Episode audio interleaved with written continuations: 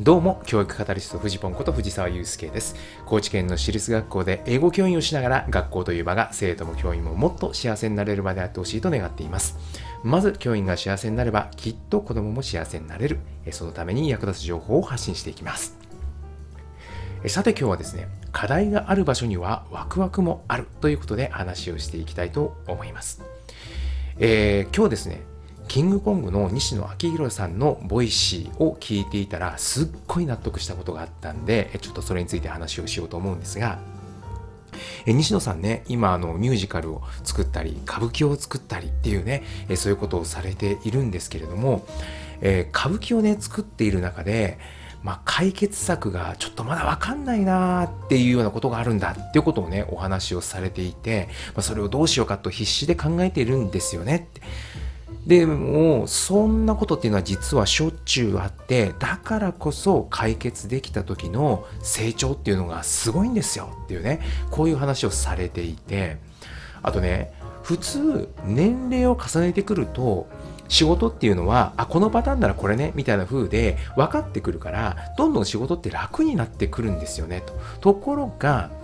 新しいことにチャレンジする人っていうのは当然そこで課題にもぶつかるわけででもそれがあるからこそ乗り越えようっていうエネルギーにつながるんですよね。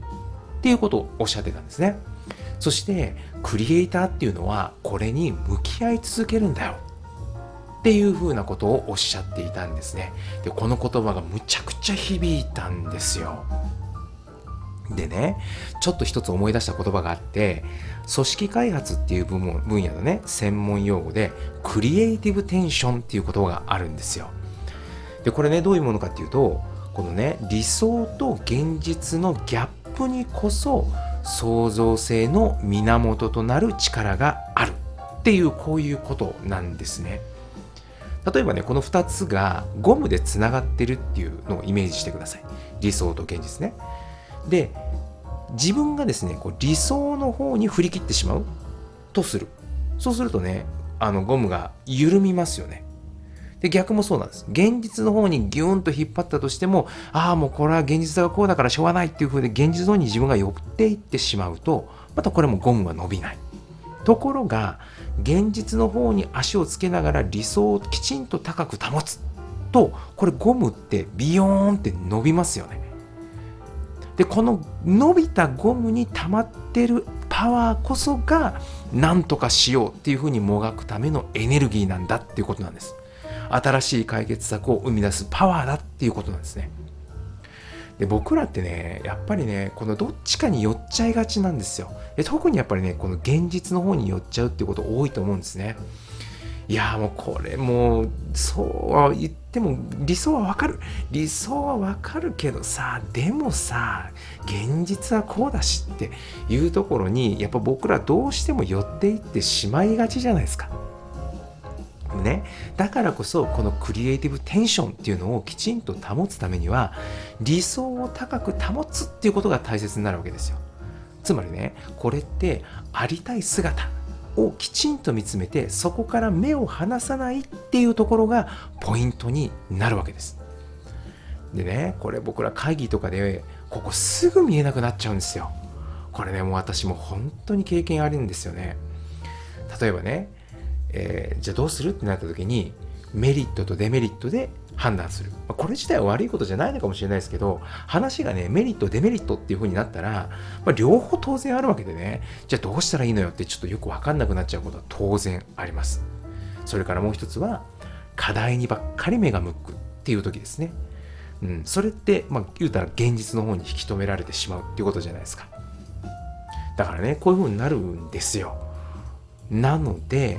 いや僕らってそもそもどこを目指してるんだっけ？っていうふうにね問い続けることってめっちゃ大切だと思うんです。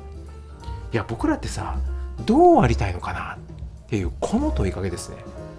これがねできるかどうかっていうのは本当にこのクリエイティブテンションをきちんと保つ高いエネルギーを保つっていう上ですっごい大切だと思うんです。でねこの西野さんの作品映画「煙突町のプペル」っていう中にこんなセリフがあるんですね。星を見るにはなその一瞬を逃さないように誰よりも長い時間ずっと上を見続けなきゃならねえんだ。っていうこういうセリフがあるんですよ。これむちゃくちゃグッとくるセリフじゃないですか。いやそうなんですよ。こうありたいよねって。そのねまあ星っていうふうにね西野さんは表現されてるわけですけどそれを見るんだにはその一瞬を見逃さないように誰よりも長い時間ずっと上を見続けなきゃいけない。このね上を見続けるっていうことがね簡単そうで難しい。どうしてもね現実の方に引き戻されちゃうわけですよね僕らはね。だけどこの上を見続けることできちんとクリエイティブテンションっていうのが保たれて前に進むエネルギーっていうのがまあ湧き上がってくるっていうこういうことですよね。で西野さんはねクリエイターはこれに向き合い続けるんだって言ったわけなんですよ。これがね本当に響いた。そう思うとね私の YouTube チャンネルこれ未来クリエイターズチャンネルって言うんですけどこれすごくいい名前だなって改めて思いました。いかがでしょうか？何かの参考になれば幸いです。走り出せば風向きは変わる。ではまた。